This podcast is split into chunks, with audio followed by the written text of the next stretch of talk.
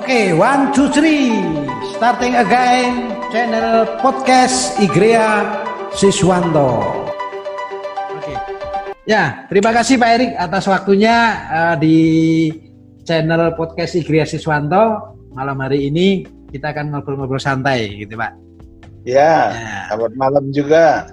Oke, Pak ini mau perkenalan dulu. Uh, mungkin nanti Bapak bisa tambahi karena media podcast ini kan nanti saya akan share ke teman-teman terutama di jaringan uh, pelayanan anak, galeri sekolah minggu dan semua yang berkaitan dengan dunia anak gitu ya.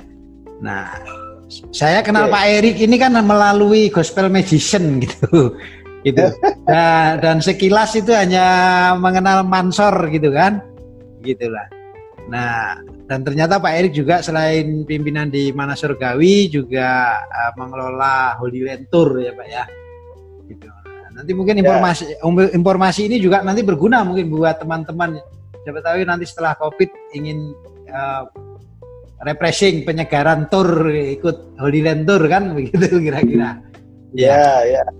Ya, jadi sebetulnya Pak Erik setahu saya selain magician ngajar khotbah kan gitu. Apalagi Pak ini sebetulnya yang uh, aktivitas yang sebenarnya ini. Oke, kalau boleh saya ceritakan, ya saya mungkin bertobat itu akhir 78 ya dan 79 mulai aktif, 80 sudah pelayanan khotbah. Uh, puji Tuhan ya, Tuhan bisa pakai saya pada waktu itu tahun 80 sudah bisa pelayanan sampai ke Singapura, sampai Malaysia, keliling ke sana. Uh, kalau mau diceritakan panjang ya, tetapi ya. kira-kira mulai saya bertobat dan apa namanya belajar Alkitab itu sekitar ya tahun-tahun itu ketika saya masih kuliah ya. Hmm, Tahun ya, ya. 82 kami membuat uh, persekutuan doa mahasiswa di Grogol. Ada juga semacam kayak toko buku rohani kecil-kecilan ya. Dan kemudian tahun 1998 April kami saya pribadi itu uh, mulai membuat satu pelayanan uh, renungan mana surgawi mencetak atau ya membuat renungan mana surgawi. Itu April 98. 1998. Ya, April 1998. Okay. Nah, uh, tujuannya sebenarnya simpel aja. Karena saya suka belajar, itu aja hmm. alasannya. Dan setelah belajar mau diapain gitu. Ya, ya tentu yeah, yeah, yeah. perlu disaringkan ke orang-orang lain.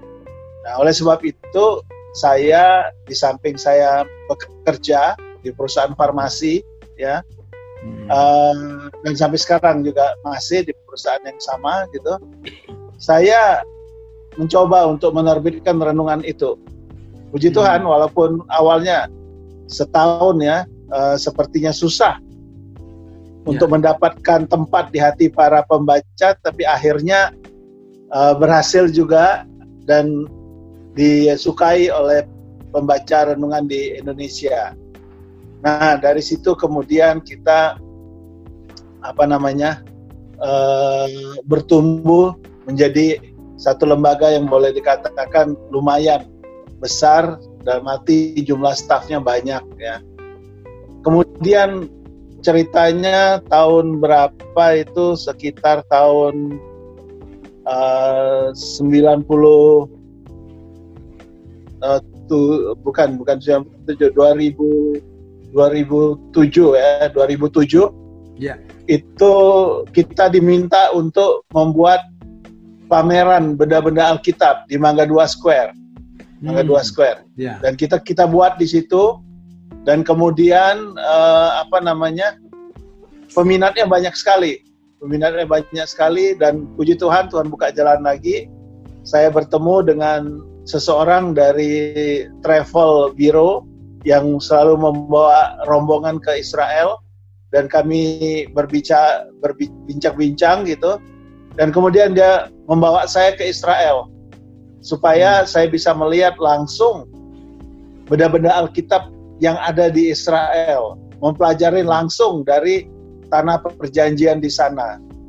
Puji hmm. Tuhan memang karena saya sudah banyak belajar, banyak tahu benda-benda Alkitab karena di mana surgawi itu setiap bulan pasti ada muncul satu benda Alkitab di cover depannya. Ya. Jadi saya mengenal banyak benda-benda yang ada di dalam Alkitab kita itu. Ya. Sampai di Israel ya saya menemukan banyak sekali yang bisa saya uh, apa belilah istilahnya ya. Dan akhirnya saya bawa pulang ke Indonesia dan itu berkali-kali sampai akhirnya barangnya numpuk, akhirnya saya buat museum supaya hmm. orang-orang hmm. bisa lihat.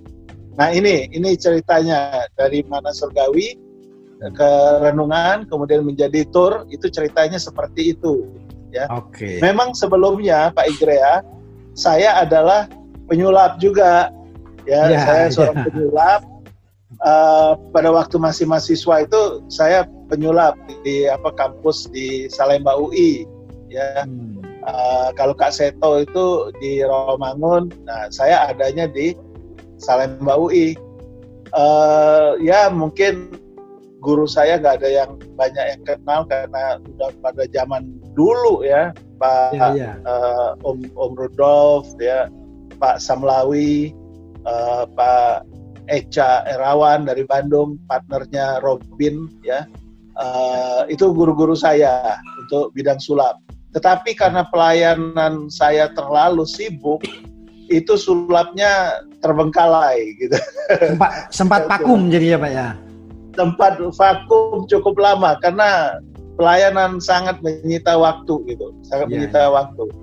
Ya, itu itu yang apa namanya yang saya bisa jelaskan. Kemudian dari museum berkembang pameran benda-benda Alkitab. Kami pergi ke kota-kota besar di Indonesia. Cukup lama kami pergi banyak kota yang kami sudah kunjungi gitu.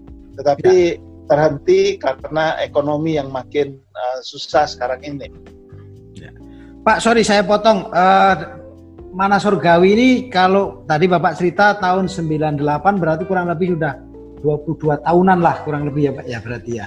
Ya, betul. 22 tahun. Nah, gimana Pak uh, kondisi mana surgawi? Karena saya tahu dulu saya juga di daerah, saya juga sering kirim ketemu teman-teman. Itu pilihannya sering dua kalau nggak santapan rohani biasanya saya ingatnya mana surgawi gitu kan.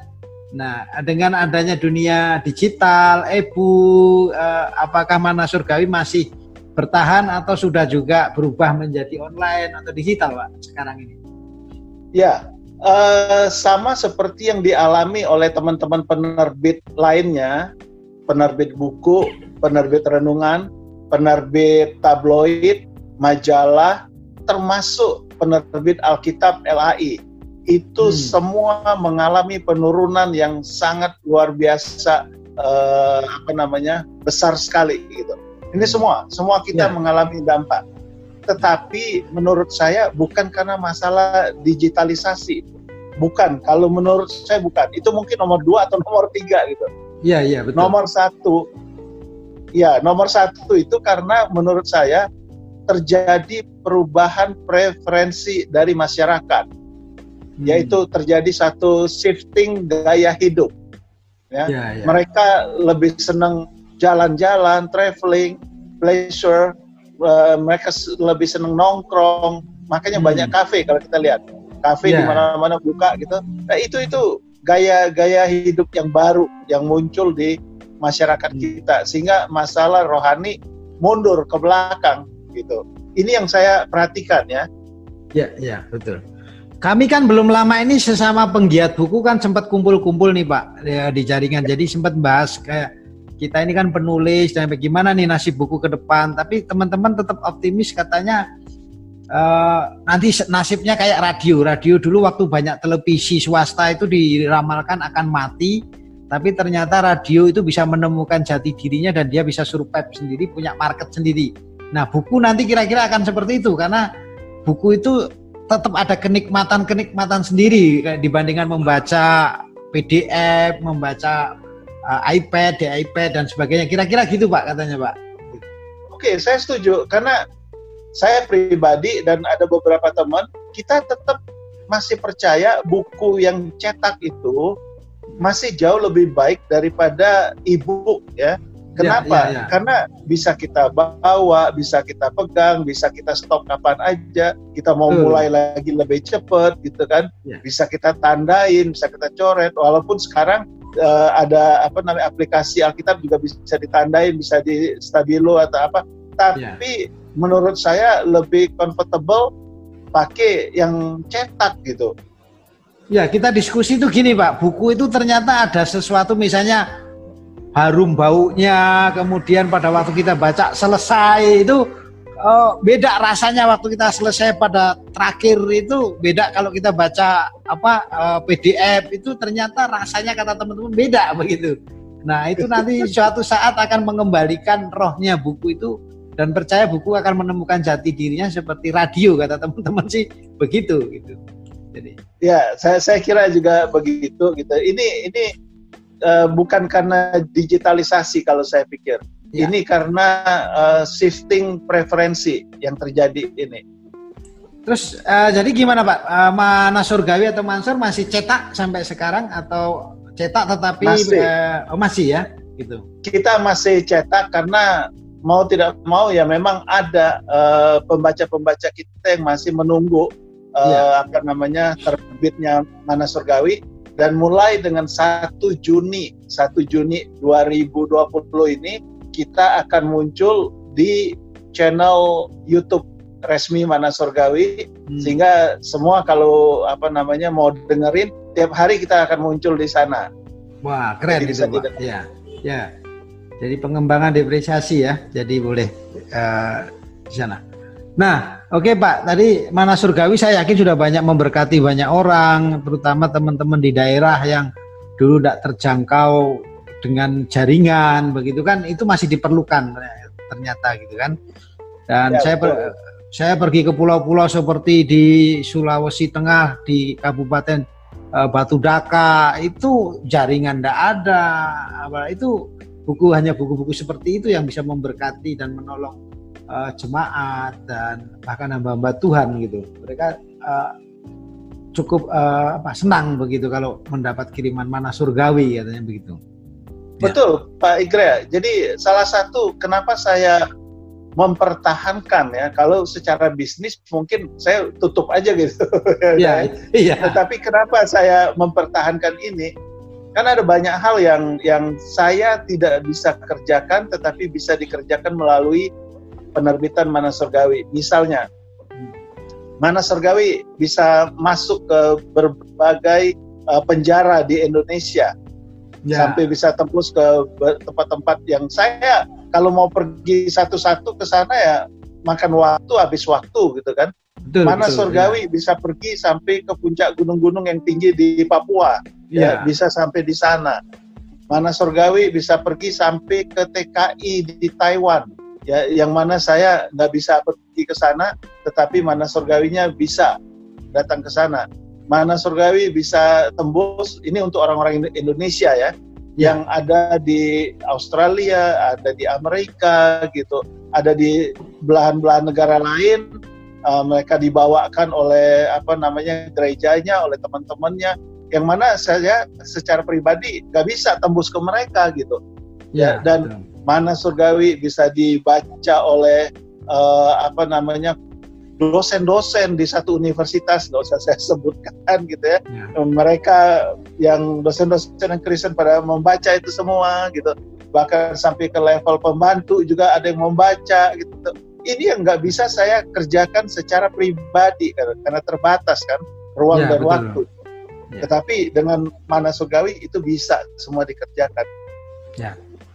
Nah, terus kemudian ini Pak, uh, Museum Alkitab ini. Jadi dulu uh, Pak uh, misinya ini Pak, waktu membuat Museum Alkitab karena uh, beberapa tahun yang lalu kan ada teman-teman dari uh, Sulawesi Tengah dari Poso waktu itu kan.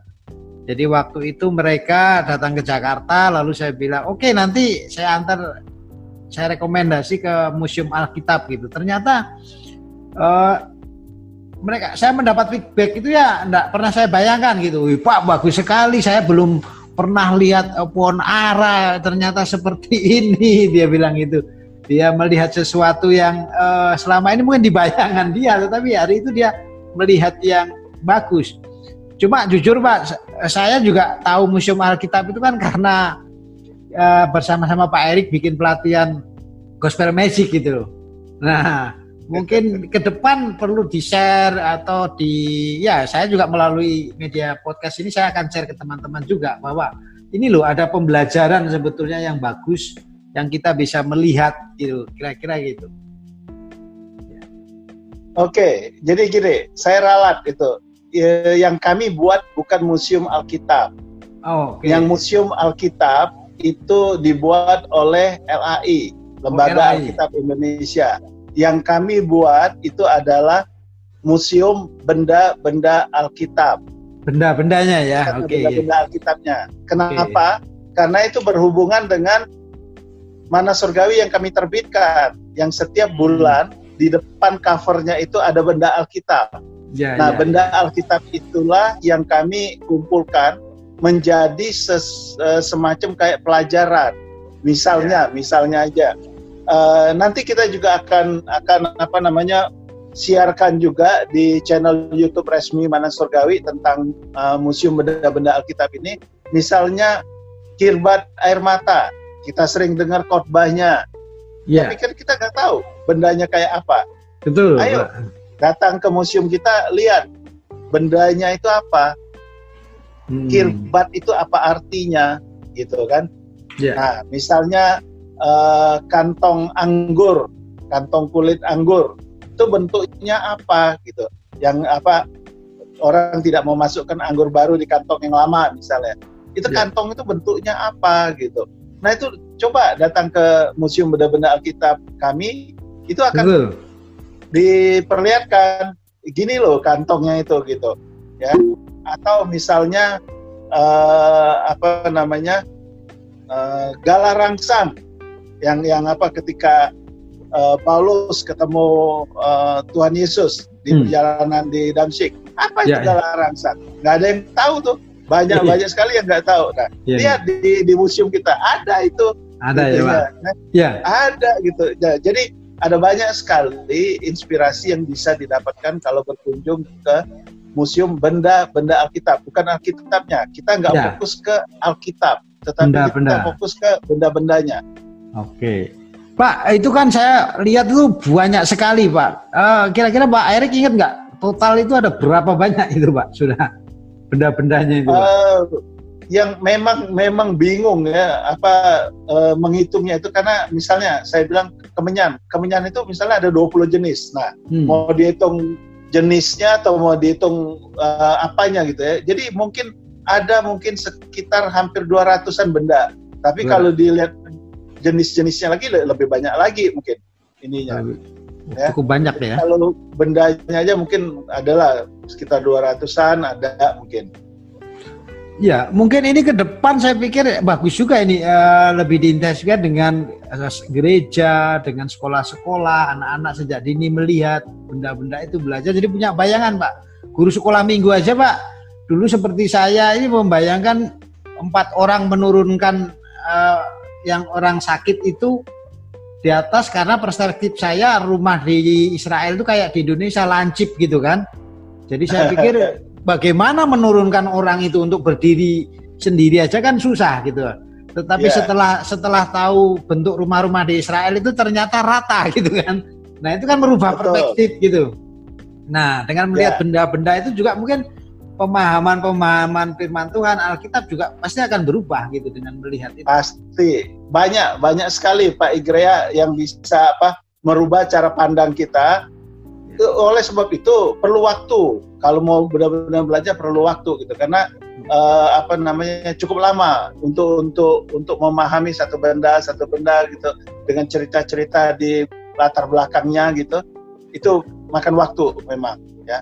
Tetapi memang begini Pak Igrea, eh, kesalahpahaman yang sering terjadi di Indonesia itu adalah begini, selalu orang berpikir tadi seperti Pak Igrea sebutkan juga tadi, sepertinya museum ini untuk anak-anak sekolah minggu gitu ya. Hmm. Nah ini hmm. saya bilang salah ya. ya. Harus seperti yang Pak Igrea katakan tadi, guru sekolah minggu itu harus tahu sebelum dia ngajar tuh dia harus tahu dulu gitu. Betul, ya. betul. Iya. Bukan ini bukan sebenarnya kalau mau bilang bukan konsumsi anak-anak sekolah minggu. Kenapa? Kadang-kadang mereka masih belum ngerti, ya. ya. Uh, harusnya konsumsi adalah para pengajar.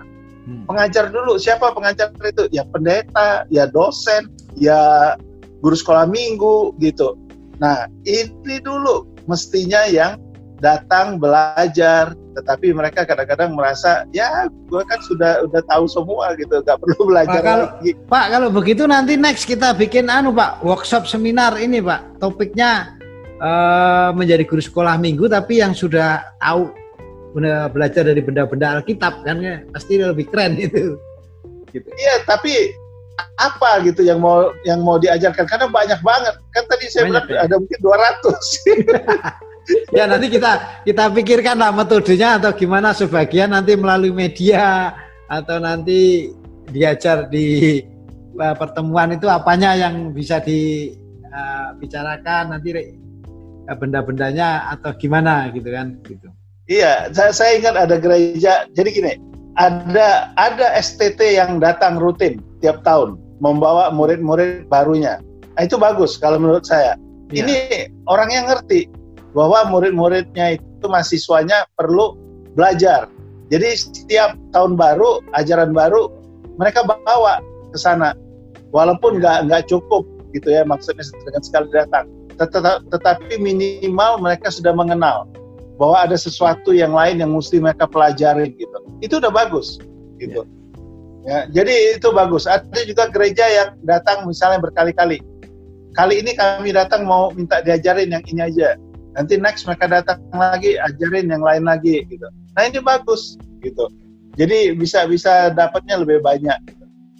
Pak kalau ada yang mau tanya nih Pak misalnya kan belum semua orang tahu ini kalau mau berkunjung datang itu eh, bagaimana? Apa harus mengajukan surat dulu terus jam bukanya kapan bisa uh, berkunjungnya Pak kira di kita buka setiap hari kerja. Setiap hari kerja jam Sebenarnya. 9 sampai jam 4 hmm. ya kecuali di dalam masa uh, eh, COVID-19 ini PSBB ini kita lagi tutup. Ya, ya, ya. Tapi kalau normal kita buka uh, setiap hari kerja jam 9 sampai jam 4. Kalau hari Sabtu harus dengan perjanjian, tidak hmm. bisa langsung datang. Kenapa? Ya. Karena hari Sabtu itu kami khususkan untuk grup jadi grup yang mendaftar, kalau jumlahnya sudah sampai 150 orang, itu kami akan tutup. Karena kalau datangnya lebih dari 150, itu udah nggak nyaman lagi untuk melihat uh, benda-benda di sana. Udah terlalu hmm. padat, mungkin juga AC-nya kalah, jadi panas, itu udah nggak nggak enak lagi gitu. Ya, dan untuk Jakarta ini memang agak sulit Pak. Kenapa? Kita sudah atur jam datangnya misalnya jam 9, jam 10, jam 11 ya, uh, ada tiga grup misalnya, 150 totalnya. Eh tahu-tahu datangnya sama jam 10 semua gitu ininya. macet karena ada Ya, ada yang iya, macet. Jakarta susah diduga gitu perjalanannya gitu. Ya mereka hmm. datang lebih cepat gitu. Tahu-tahu ngumpul semua tuh ini. Nah, hmm. jadi kami selalu batasin totalnya 150 dan jamnya sebenarnya kami alokasikan berbeda satu jam satu jam. Ya. Pak ada dua pertanyaan lagi Pak. Yang ya, ya yang satunya saya mau tanya berkaitan dengan Holy Land Tour ini Pak, gitu ya. Oh ya. Nah mungkin saya aja masih awam loh Pak, walaupun sering ketemu Pak Erik gitu. saya lihat uh, katanya programnya di sana uh, Bapak selain sebagai pembimbing rohani bahwa saya tanya ada seorang yang pernah ikut di Holy Land Tour itu wah dia waktu pulang ternyata dia juga ada apa itu eh, rekaman dan album ceritanya komplit gitu loh Pak. Gimana itu Pak? Dengan ya jadi eh, apa namanya memang kerinduan kami itu setiap orang yang pergi ke sana itu dapat sesuatu. Sesuatu itu apa? Pertama dia belajar di sana bukan cuma sekedar tour jalan-jalan ya jalan-jalan gitu, tapi belajar mendekatkan diri kepada Tuhan dan kepada Alkitabnya gitu ya. Jadi oleh karena itu kami secara khusus mempelajari ya mempelajari Alkitab, mempelajari tempat-tempat yang akan kita datangi, mempelajari budaya orang sana mempelajari termasuk benda-benda Alkitabnya itu semua kami pelajari. Ya, hmm. maaf itu bukannya mau sombong ya, yang mungkin belum tentu bisa didapatkan di tur-tur yang lain gitu. Jadi kalau hmm. kami ke sana, misalnya lagi jalan melihat eh, ada benda apa gitu, ada kaitannya sama Alkitab, mungkin kita jelasin. Kita jelasin, nah ini ini maksudnya ini. Ya, di Alkitab adanya di sini gitu. Jadi mereka itu dapat sesuatu datang ke sana gitu. Bukan sekedar datang lihat tempat uh, situs sejarahnya udah itu doa udah selesai gitu. Enggak. Tapi mereka dapat benar-benar apa yang diceritakan di Alkitab itu latar belakangnya dan semuanya itu gitu kan. Nah pengalaman kami semua kita memang bisa bawa kamera semua kita bisa bawa handycam tapi kadang-kadang ada juga orang-orang tua yang tidak familiar dengan benda-benda ini baru mau berangkat mau baru disodorin anaknya ini bawa pak ini bawa bu ya yeah, sehingga yeah, yeah. mereka nggak bisa pakai gitu yeah. bahkan HP aja mereka nggak bisa pakai mau kontak yeah. ke Indonesia juga nggak bisa gitu nah tapi buat kami kalau soal HP itu masalah pribadi tetapi masalah kenangan untuk di sana itu itu kan penting makanya yeah. kami akhirnya menyediakan waktu diri untuk merekam uh, apa yang terjadi di sana gitu. Jadi nah, ada itu, tim khusus uh, ya Pak ya? Ada tim khusus yang ngelola itu ya berarti ya? Uh, kami sendiri yang yang apa menyempatkan uh, ininya uh, diri untuk ngambil apa namanya bagian di dalam perekaman gitu ya. Oke. Okay. Ya. Wah, uh, keren itu Pak. Selain ya ya jelas aja Pak, itu karena Bapak kan selain punya museum itu kan benda-bendanya pasti lebih banyak di apa uh, dikenal tahu jadi bapak akan gampang menjelaskan ke peserta kan begitu. Benar. Tapi gitu. ada beda Pak Igre. Mungkin saya jelasin sedikit ada beda Pak Igre. Kalau di benda-benda di museum benda-benda Alkitab itu itu benda Pak ya. Ya. Ya. ya. Biasanya kalau kita tour kita lihat situs tempat. Oh, situs ya, tempat. ya. Beda. Ya. Jadi bendanya itu mungkin kita mesti hunting khusus. Oh ya ya. Ya, jadi bapak nggak akan nggak akan ketemu benda-benda di museum kami itu ketika bapak tur jarang hmm. sekali. Kenapa? Karena memang harus buang waktu untuk cari benda-benda itu. Iya iya. Gitu. Ya. Nggak nggak nggak gampang gitu intinya. Oke. Ya. Uh, terima kasih Pak. Pertanyaan terakhir saya ini uh, belum lama ini kan Pak Erik uh, ada kirim tulisan yang bercerita tentang kondisi pandemi ini dengan menganalogikan ibu dan seorang anak kalau di dalam sebuah bencana yang ditolong menurut teori bencana kan uh, bukan ibunya tapi anaknya dulu karena masih punya umur panjang. Nah, di situasi Covid ini kan ada dua pilihan juga kalau dianalogikan ibu dan anak itu adalah kesehatan dan ekonomi. Nah, kalau kira-kira mana yang dikorbankan menurut Pak Erik? Kira-kira begini mana? Ini orang sudah mulai sudah mulai nggak nggak mikirin kesehatan pak. Saya lihat di jalan sudah mulai banyak sekali jadi gitu. Ya jadi gini pak. Saya eh, apa namanya juga setuju dengan pemikiran yang mungkin pernah saya kirimkan ke Pak Igrea kalau memang Pak Igrea dapat itu. Kenapa? Pada akhirnya kita harus memilih. Ya. memilih lebih banyak korban yang jatuh karena ekonomi keadaan negara juga bisa kacau banget ya kenapa bisa kacau karena negara kalau saya bilang pasti tidak sanggup untuk menyediakan dana bagi sekian juta mungkin puluhan juta orang yang mata pencariannya terganggu yeah. maaf kan yang terganggu pasti uh, golongan di bawah yang betul, biasanya betul. lebih piramid kan biasanya yeah. lebih banyak yang menengah mungkin tidak terlalu terganggu, tetapi kalau sudah berbulan-bulan pasti terganggu juga. Ya. Yang yang enak kan yang di atas yang nggak terganggu, tapi kan jumlahnya dikit. Nah, Betul. kan kalau kita biarkan yang di bawah ini terganggu, kriminal akan naik dan kemudian yang meninggal bukan karena COVID juga mungkin akan akan juga banyak gitu. Hmm. Kayaknya pemerintah mesti akan harus memilih apa yang dia harus lakukan paling tidak menurut saya dia akan longgarkan sedikit kerannya supaya hmm. ekonomi ini muter jalan. Kalau enggak mati semua ini. Kalau ekonominya enggak jalan. Dan saya nah. pikir negara-negara lain juga mulai mengambil action seperti itu. Iya. Oke, setuju Pak. Ya dipikir kalau ekonominya nggak jalan nanti malah uh, bahaya atau kematian yang ditimbulkan lebih besar dari COVID mungkin. Oh, iya, lebih kacau sepertinya. Nah, hmm. sementara COVID-nya sendiri walaupun lebih susah karena akan lebih banyak yang terdampak gitu, hmm. tetapi kita bisa apa namanya masih bisa diusahakan lah gitu. Ya, ya. Eh, dampaknya okay. masih bisa di, dikendalikan gitu maksudnya. Da, dibandingkan dengan jumlah besar masyarakat yang tidak punya makanan minuman gitu. Bapak e, dengar di di Korea Utara yang yang bapak makan anaknya sendiri direbus. Uh.